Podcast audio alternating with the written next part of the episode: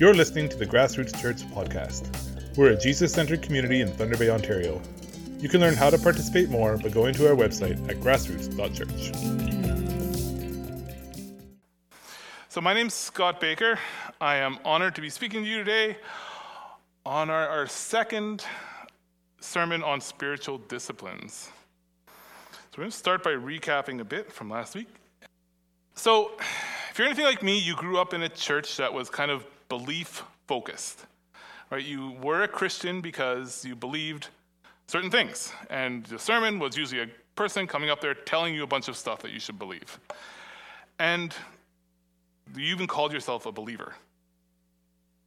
And that's fine, but like, I know that I've gone through periods in my life where my belief has changed. I've changed what I believe about certain things, and I start to wonder, well, you know, now that my beliefs have changed, am I even a Christian? That's why I kind of like these sermons about spiritual disciplines, because we get to get dig into a bit of like practice. Like, what does a Christian do? And if your beliefs change, maybe you have those practices to fall back on. It's like, yeah, well, Christians do things. And that's part of what makes you a Christian is not just what you believe, but what you do. Because Jesus called us to be disciples. That word disciple and that word discipline is essentially the same word. Um, and disciples are defined by what they do. And disciplines can be learned and practiced, and even in times when your beliefs are in transition, we can turn to those disciplines and still be disciples of Christ. So it's one of the reason I kind of like sermons like this. Steve asked me to recap what spiritual disciplines are not so that we can remember that. It's not a measure of how spiritual you are, it's not a way to win favor with God. They're not necessarily unpleasant, and they are not the end goal. Again, the end goal is to follow Jesus, and spiritual disciplines are tools to help us do that. If you are able to do that without those spiritual disciplines somehow, more power to you. Those little book last week, everyone got a little booklet. I hope you all brought your little booklet today. If you weren't here last week, there's a basket full of little booklets at the back. This has happened before when we've done things with little booklets. If you were here last week and you got a little booklet, but you just forgot yours, you, you don't get to take another one. We run out of booklets very quickly. I forgot mine. This is, I'm going to put this one back. So, so, uh, so, yeah, you'll have to just take your notes on some other piece of paper and transfer them over when you get home or something like that. All right. Steve also talked about Sabbath, and I plucked this slide from his sermon as kind of a, a, recap of what he talked about Sabbath. Sabbath offers us rest and restoration. It reminds us we are not what we do or what we achieve. This then allows us to love God and to love our neighbor better. So, Steve challenged us all to do some Sabbathing last week. So, I don't know, you don't have to raise your hands or anything, but did anybody do some, some intentional Sabbathing? Our family did on Friday night. Yeah, so uh, so yeah, like it doesn't always happen happen on Sundays, but uh, but yeah, if you were able to do that, if you're able to reflect on how that affected you and put that in your book, that's the idea of this series as we go through. So, I Steve gave me a big list of the disciplines. He says you can pick which one you want to do on January 14th. And I was looking at the list, and there's some things on the list that I was like, yeah, this is something I kind of practice in my life, and there's some things on the list that I don't, right? And I didn't practice. And I was tr- having trouble deciding should I go with one of the things I'm good at or one of the things I'm not good at? And I talked to my wife about it, and she was kind of thought that was a strange question. She's like, obviously, pick something you're good at. I was like, no, I feel called to like talk about something that is challenging me in my life. And so I picked prayer. Because like I am not an expert on prayer, nor do I even have a like a good prayer life. Um, it was funny talking to Robin this morning because she was laughing because like my aversion to prayer is well known to my home group. It's like this just doesn't do anything for me, and I've, I confessed that before. So I'm speaking from a place of learning, not a place of any kind of expertise. And I do want to. There are great prayers in our congregation. And, uh, you know, really, they're one of the kind of leaders of our congregations from behind the scenes. So I went to prayer time at 9.15 today. We do that the second and fourth Sunday of every month. It's the first time I've ever gone. So, uh, so yeah, please join those people. They are, they are good prayers.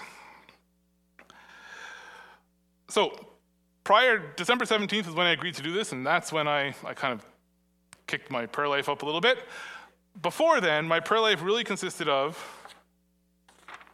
yeah, just praying with my family every night before bed. Those are pretty, no offense, family, but those are pretty perfunctory prayers. God, thank you for my family. Help us sleep really well tonight. Have us help us have a good day tomorrow. That, that kind of thing. We, we take turns and we go through. Um, and then about before supper, we pray together about half the time, I would say. And again, those prayers are even shorter. And then, kind of in a strange one, I pray at work kind of a lot because I work in a First Nations organization. We often pray to open meetings and pray to open ceremonies. And it's a bit strange because those aren't Christian prayers uh, necessarily. Like those, those are First Nation prayers. We pray to the Creator or the Great Spirit. And sometimes we just do little ceremonies to the spirit world. I'm often given the, a little offering before meals and have to go outside and put it by a tree and say a little prayer. Um, so again, those are not Christian prayers, but I don't know. I believe that God hears them, uh, and uh, and that's something I do. That is that is prayer. But I don't really pray on my own. I never really have. Uh, as part of getting ready for the sermon, I went back you can go and listen to, five years ago, Pastor Keith preached like half a year on prayer. I went back and listened to those, and I remember being in the church when those were happening. And even then, like I had no impulse to start a prayer life. I, uh, I did not. But, uh, but yeah, I went back and listened to those. So really, the, the one thing that got me to start a personal prayer life was being told to preach on it. So uh, maybe each one of us can do a sermon on prayer. Maybe we'll, we'll, all be, uh, we'll all be praying. Anyway, so a lot of you are probably thinking, Scott, why are we going to listen to you then? And I just have a feeling that I'm not alone in this, right? That there's other people who are kind of like me. And I think in my journey since December 17th, when I've been going through this, that maybe my experience can be helpful in the kind of things that I've learned. So we're going to look at two questions for today. Why do we pray and how should we pray? And then we'll do some praying together. So that's the basic plan. So in your little booklet, if you flip to the section on prayer, which starts on page five, you don't have to because it's right there. Um, this is what it says about why we pray. So, prayer opens the doorway for communication with God with the primary objective to be transformed rather than get what we want. So, in that little statement, it suggests a couple of reasons for why we might pray. So, the purpose number one for why do we pray is to get what we want. Now, it says that's not why, but that happens. And I'm going to tell a story because when I was a kid uh, in church, um, a man in my church seemed like an old man to me at the time. He was older than my parents. He, uh, he had an accident and ended up in the hospital. And uh, it seemed like he could pass away. So the congregation was, was going to rally and pray for his recovery. And it went on for several weeks. It was very important that everybody pray, pray a lot. Um, we were talking about a lot. We read this, these verses from James 5 a lot. I remember this distinctly, these ones. Is anyone among you ill? He should summon the elders of the church, and they should pray for him and anoint him with olive oil in the name of the Lord. And the prayer of faith will save the one who is sick, and the Lord will raise him up. And if he has committed sins, he will be forgiven. So confess your sins to one another and pray for another that you may be healed. The prayer of a righteous person has great effectiveness. So I was a bit of a, a smart aleck kid. And I would question the like, why do all of us have to pray? Right? Is there a certain like number of people that have to pray before God listens?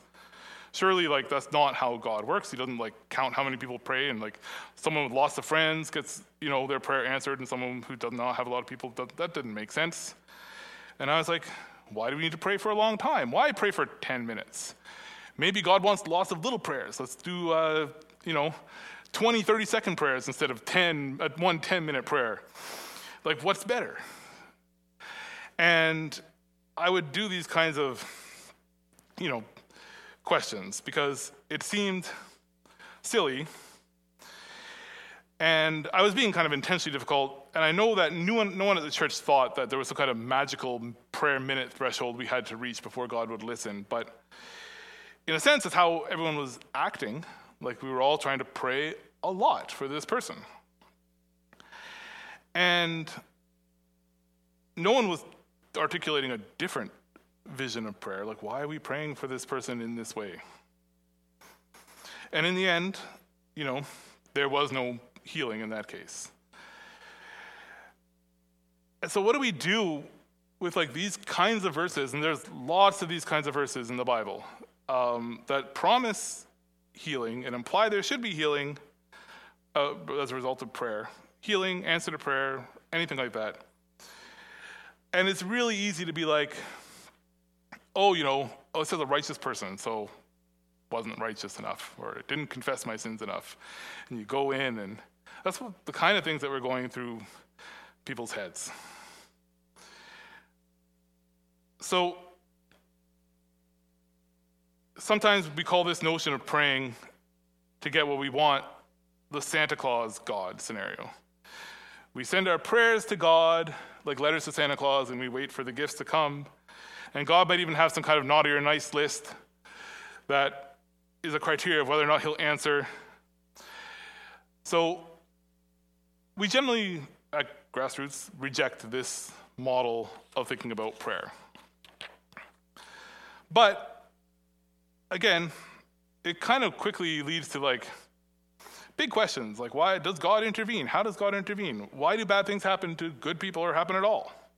I'm not going to try and articulate answers to those.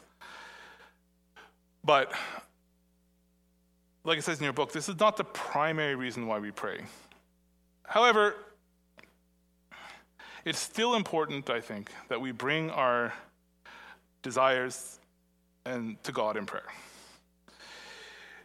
And we still believe that prayer matters and creates change. It's just a bit more mysterious and less transactional than pray for a thing for a certain number of minutes and you'll get it. And I know that some of you, like some people, have experienced more personal and profound non answers to prayer than even like I've experienced. And this is, could be like a huge barrier to why people feel weird about praying. Because, like, what does it do anyway? Like, I prayed for this thing that was really important back then, and, you know, the bad result happened. So, I, I don't have an answer for you today. But, you know, I'm hoping if you can look at prayer a little differently, maybe uh, it could be something that helps you get past it. But again, I know these are big things, sometimes traumatic things. And, uh, you know, I don't want to like glide by it, but we're going to glide by it a little bit. Purpose number two is we pray to communicate with God. So, this notion is like, oh, God is your friend, and God loves you, and you love God, and why wouldn't you want to talk to your friend? You know, don't you love, talk to the people you love. And God loves you, and He cherishes when you talk to Him, and you can just talk to God like you're talking to a person. And of course, like praying to God is not like talking to a person. We can't look at God or touch God or we usually don't expect to hear God answer. At least I don't. Praying is much more weird than talking to a person. Again, for me, anyway. There might be some people who this really works, right? They can think of God as a companion and a parent and a person and just talk. But this is not something that's ever worked for me. And I'm always kind of weirded out by thinking about, oh, you know, talking to God like makes him happy. And if you don't talk to him, he's lonely and sad. Like it seems like we're, we're very much taking very human emotions and, and putting them onto, onto God. I don't know if that's exactly wrong, but again, for me, like as a way to pray and as an, a, like a motivation to pray, this never really worked. And really, primarily, the, the problem here is that when I pray, I don't feel the response. If I'm a child opening up to my parent, if that's the metaphor we're using, it's a parent who doesn't say anything back, who doesn't acknowledge that I'm talking to them, doesn't acknowledge me in any way. And that doesn't feel like, you know, like a, a reason to pray. So, praying is much more weird than talking to a person, but it's okay if it doesn't feel natural or if you don't feel a response. And if someone's telling you, like, oh, don't you love God? If you really loved God, you'd be able to talk to God.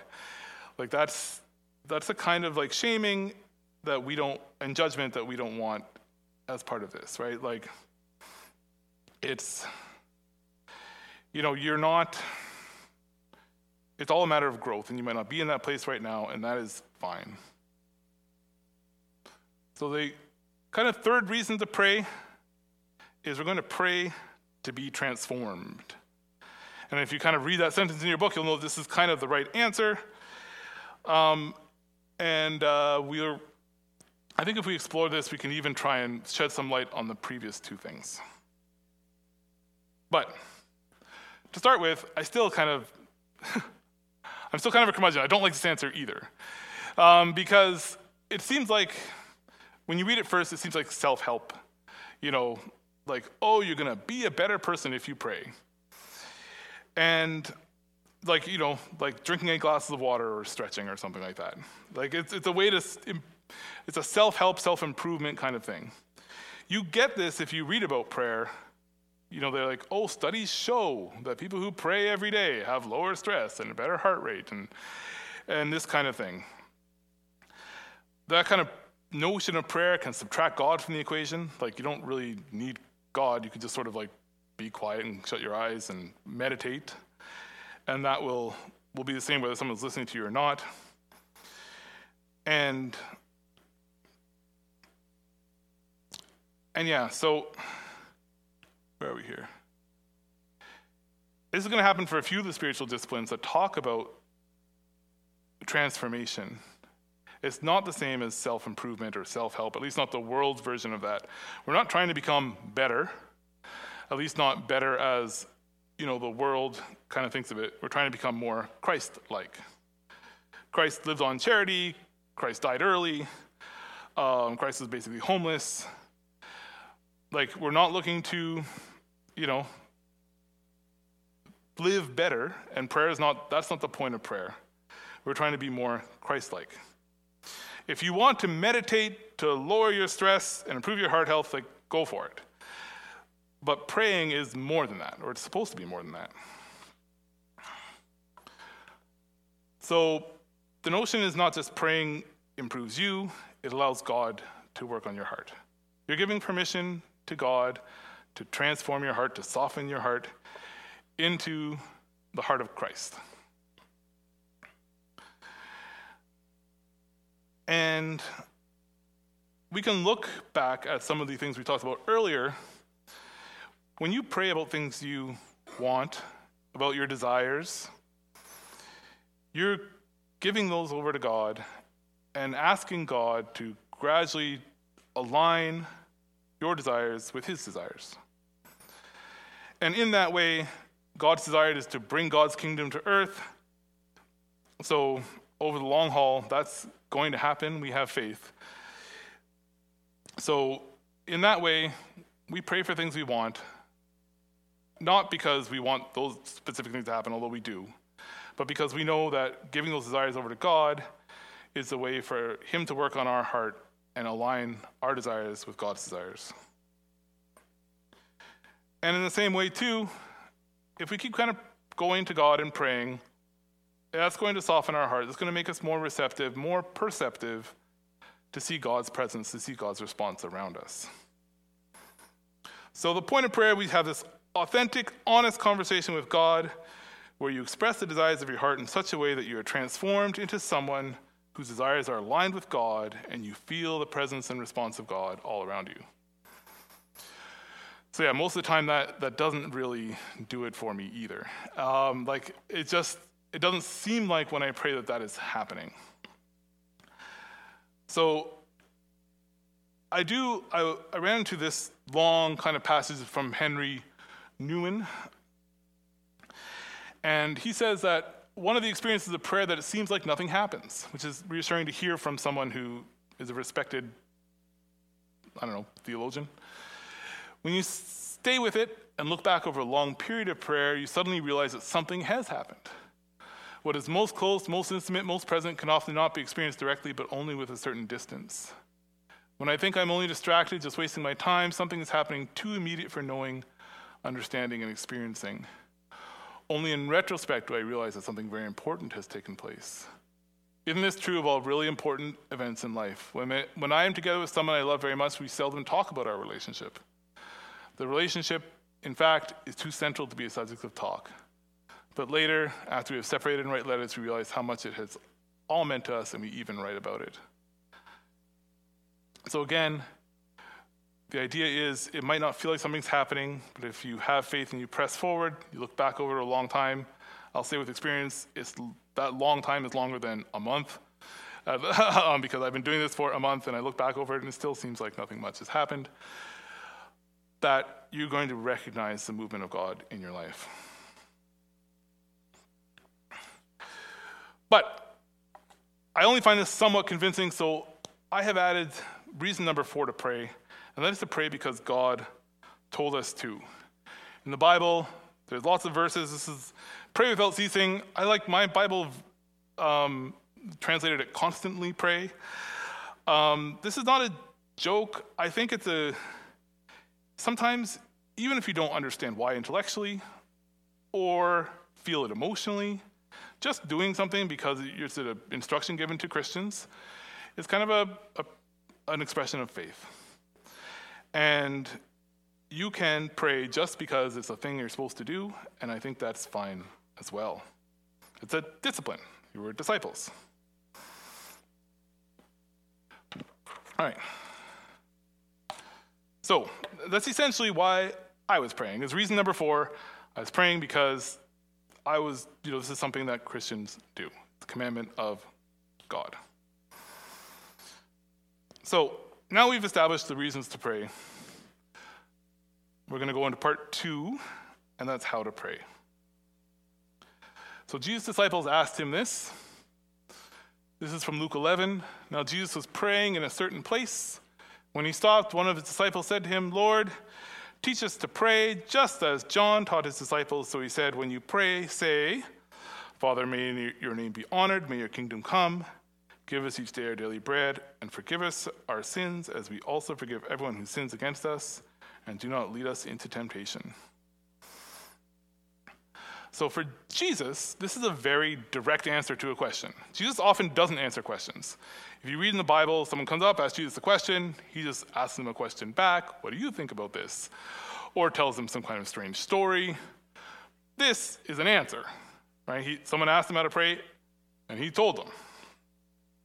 The other thing Jesus doesn't say here is that it was a dumb question. He doesn't say, prayer is just talking to God. Don't you know how to talk to God? He's, he's saying, you know, it's okay. You need to be taught. I'll teach you. I'll give you some words. There's no kind of like, this is something you should already know how to do.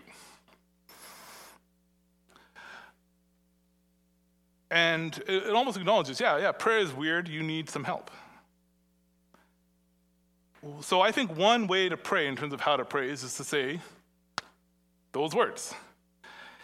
And I don't think there's anything wrong with that, if that's your method of, of prayer. I know, like, even listening back to Keith's sermons, there's like, obviously you just don't say those words. And I was like, really? I don't know, I think, I think you can. It, it's fine. But it's not all the only acceptable way to pray. Throughout the New Testament, we see Jesus praying with different words, we see the disciples praying with different words and practices all the time. So, if we want to keep in mind that the point of prayer is supposed to be personal transformation, I think that's going to help us figure out how we should pray. And I guess I'm talking about each individual. So there are thousands of years and millions of Christians for us to, to learn from. And so I put together five kind of prayer techniques um, that you can use. There's many more. I sort of left out the ones that are mostly silence because silence is someone, someone, else, someone else is preaching on. I left out the ones that were mostly Bible reading because Bible reading is a discipline someone else is preaching on. So these are just sort of the real kind of prayer prayer ones. Five. All right, method one spontaneous prayer. So when I grew up, this is like the only kind of normal prayer that you should do, right? Just pray with on your heart. Um, it's the only kind of real way to pray. You know, I grew up in a kind of very Catholic. The the churches around me, a lot of Catholic churches, and they would often like pray Hail Marys and pray Our Fathers, and our my my church community was generally like looked down on that a little bit because that's they called it even vain repetition, which is uh, like you were using God's name in vain because you were just saying it without thinking what it meant, which I realize now is really offensive, right? So, uh, but if you could just pray what's on your heart, that's great. So this morning, in uh, you know when you're praying for before church, that was mostly spontaneous prayer. If this, if you can do this and this works for you, that's great. I think one of the reasons I think I'm really bad at prayer is because I was never able to do this, especially by myself. I, I feel like I needed a bit more of a structure to lean on. So, method number two is something called a breath prayer. This is a short prayer you say in one breath, following the rhythm of your breathing. You say something when you breathe in and something when you breathe out. It's a, a form of centering prayer. So a lot of people will use this kind of to open up a prayer session, and you go through it like that. So this sounds like something your yoga teacher would tell you to do, but I assure you this is an ancient Christian practice. Um, similar things appear in other religious practices because everybody breathes, so it's kind of a natural thing to do, but it's not like Christians copied this from Buddhists in the 60s or anything like that. This is something they've been doing since the third century. Um, probably the most common and sort of like earliest breath prayer is Jesus Christ, have mercy on me, or Jesus Christ, Son of God, have mercy on me, something like that. It's taken from Mark 10 47, so you say one on the uh, breathing in and one breathing out. Um, but again, it can be anything, it can be something you change throughout the day, um, or throughout different things for different days, stuff like that. So, breath prayer. Again, I'm, I think I'm just too much of a thinking person. This is not something that, that jives with me very well. So I, I really wasn't, not the way I went with it. Method number three is called the prayer of Examen. So this was invented by St. Ignatius in the 1500s, and this is something the Jesuits are very into. So, essentially here is something, I think people often do this at night. So you put yourself in God's presence, maybe you do a breath prayer, give thanks to God, pray for God's grace to help you understand. And then you go through your day. What happened to you today? How did you feel? What did you do? Those kinds of things. How did you see God in those things? Were you drawing closer to God or further away? And you think about the next day, how might you collaborate more effectively with God's plan? And, uh, and then, yeah, they, they want you to conclude with an Our Father. So I didn't choose this one, but I kind of wish I had. There's like a website, Jesuits.org, um, that has different, like they all follow that basic five steps, but they actually give you the sort of things to think about. And they have different ones for whatever's on your heart. I've got you know the, an ecological one, a racism one, um, and so on and so forth. An Examen for white allies, an Examen during COVID-19. These were like there was six of them. There must have been 20 different ones there that you could do. And if you want to go, that you can take out your phone and take that picture. But if you go to Jesuits.org, um, you'll see. So, you know, St. Ignatius, big saint back in the 1500s, said, if you do no other prayer, do this one. He thought it was really important. All right. And method number four is movement prayer. And I chose this one because a few blocks from my house, uh, there's this prayer labyrinth, that prayer labyrinth actually. And, uh, you know, the idea is when it's not, there's not snow on the ground, you walk along that path, and it's not a maze, it takes you along the path, and it takes you, you weave back and forth, weave back and forth, and you get to the middle, and you weave back and forth, weave back and forth, you get out. So it turns this like small area into a long walk. And as you're walking, there's little prayers that you can do. You can get a little booklet from the church that tells you what to pray, or you can just do your own. So, movement prayer can be like a prayer labyrinth like that. It can be some kind of longer pilgrimage that you do. Pilgrimage is a spiritual discipline that wasn't on the list, but it's one that a lot of people do. And again, that can be combined with different types of prayer. A lot of people, when they're praying for the city, like to walk around the city, stuff like that. Those kinds of movement prayers are another kind of ancient sort of thing that people do. All right, method number five is confusingly called liturgy. We sometimes think of liturgy as like, you know, the what you do in a Sunday service, but liturgy also can mean you're going to take a prayer that someone else wrote and you're going to read that prayer as your prayer. And that's called liturgy. So a lot of people here will use a prayer book. There's a uh, book of common prayer, something like that, used by people all around the world. So when I was researching this, I saw a lot of people say like, "Oh, you know, using a, a written prayer, that's great for like if you're tired, or you know, if you don't know what you're doing, or you know, if you're traveling, you don't have your normal routine." And I was like, again, I found that like a little insulting. Like lots of people pray with prayer books. N.T. Wright prays with the prayer book. So uh, I think that it's uh, completely valid. And in fact, that's the way I ended up going. Because I was like, look, I don't have a prayer life. I don't know what to say. I feel weird doing it. I'm just going to follow a prayer book.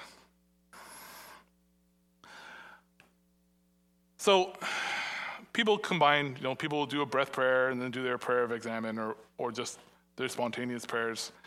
People combine different things. When you're choosing, I think there's a, a need to like, you don't want to pick something that's the easiest one for you. It's like, oh, you know, I already go for a walk, so I'll just call that a prayer. Because you're not really going to transform your life if you're doing something that's super easy. But you want it to be something you're comfortable with enough that you'll actually do it. So there's a, a, balance there. And again, if the object is to transform your heart, think about okay, does saying the Lord's Prayer once a day transform my heart or not? If, it, if it's not something that's going to mean anything to you, then you want to look for something else. So I heard someone once say, and I tried and tried to find out who it was, but I couldn't find it. But it was on a podcast, I think. And this person was a respected theologian. He says he prays with written prayers because he finds if he's just praying what's in his head, it's stuff that he already thinks. And he's like, I'm not going to change when I keep kind of going back around and around in my own head with stuff I already think. So, like, praying a prayer that somebody else wrote is going to be more likely to transform me. And that rang true to me, so that's what I decided to do. I was going to pray using a prayer book.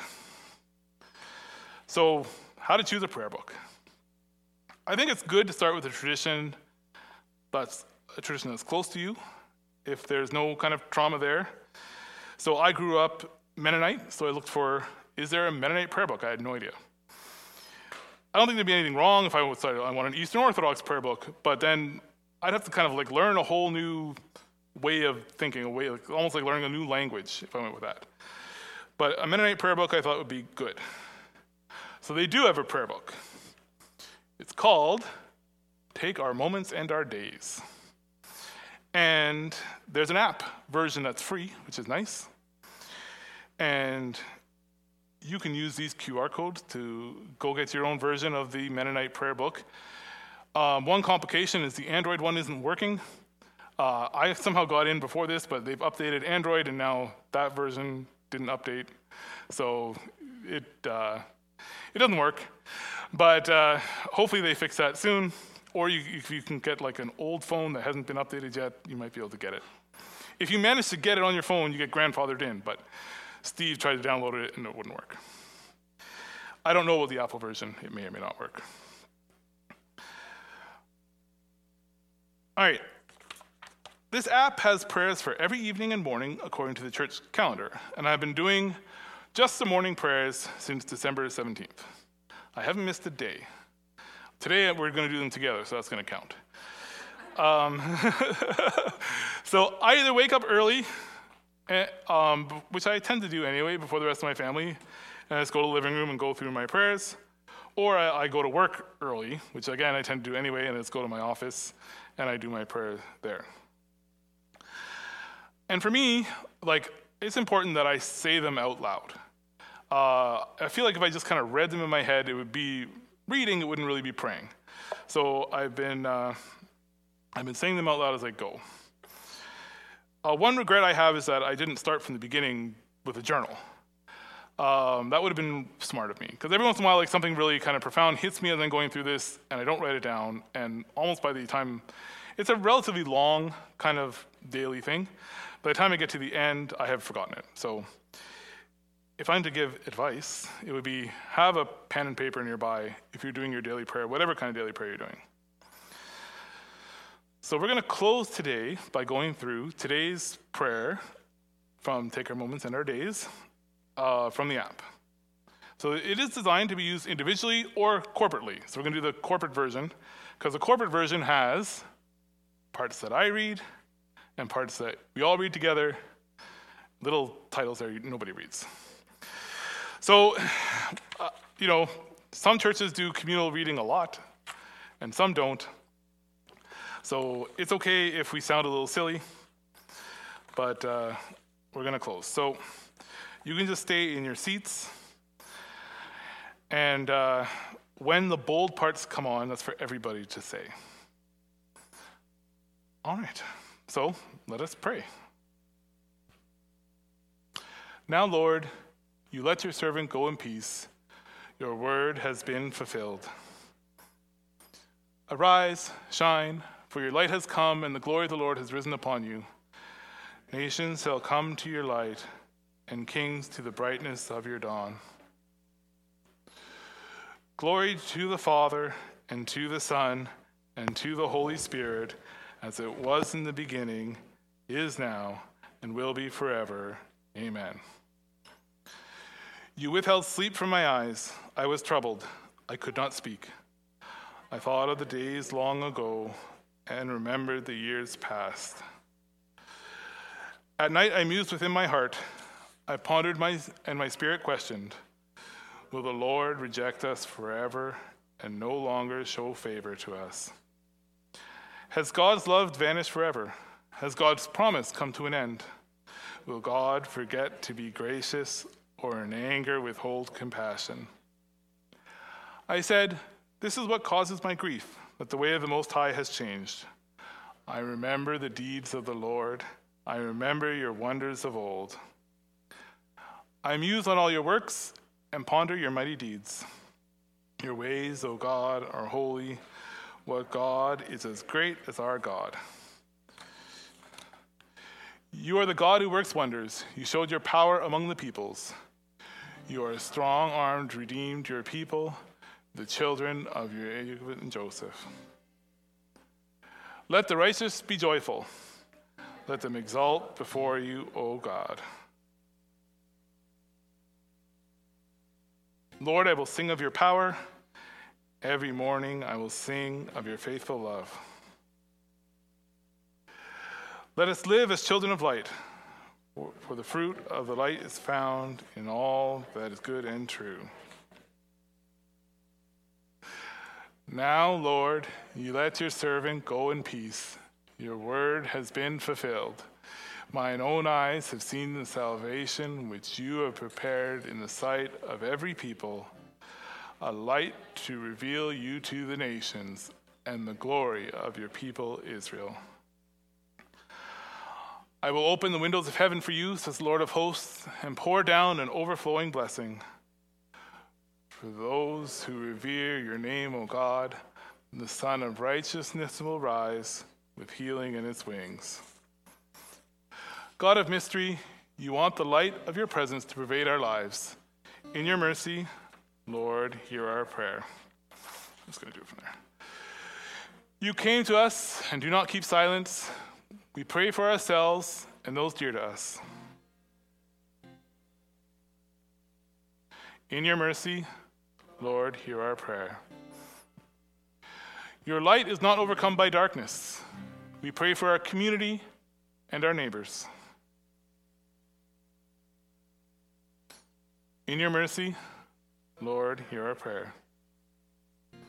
Your grace has appeared, bringing salvation to all. We pray for the church in all places that we may be one. In your mercy, Lord, hear our prayer. You delight in all that is good and right and true. We pray for the world that your reign may come and your will be done on earth. In your mercy, Lord, hear our prayer. We offer you other concerns we carry in our hearts. In your mercy, Lord, hear our prayer. God of light, your rising reveals all things in their true proportion. Illumine our lives that we may see rightly, love deeply, and act justly. In the example of Jesus, we pray for the advent of your reign. Our Father, who art in heaven, hallowed be thy name. Thy kingdom come, thy will be done, on earth as it is in heaven. Give us this day our daily bread, and forgive us our debts as we forgive our debtors. And lead us not into temptation, but deliver us from evil. For thine is the kingdom, and the power, and the glory forever. Amen. By the tender mercy of our God, the dawn from on high will break upon us to give light to those who sit in darkness and in the shadow of death, to guide our feet into the way of peace. Amen. Uh, we're going to do one more Christian practice today, and that's communion. Here at Grassroots, I'm going to say a prayer, and then anyone, anyone who wants to can come up. You take the bread, dip it in the cup. I'm going to read an ancient Celtic prayer for communion from the 8th century. We believe, O Lord, we believe we have been redeemed by the breaking of Christ's body and the pouring of his blood. We rely on this sacrament for strength, confident that what we now hold in hope we will enjoy in true fulfillment in heaven through our Lord Jesus Christ, who reigns with you and the Holy Spirit, now and forever. Amen.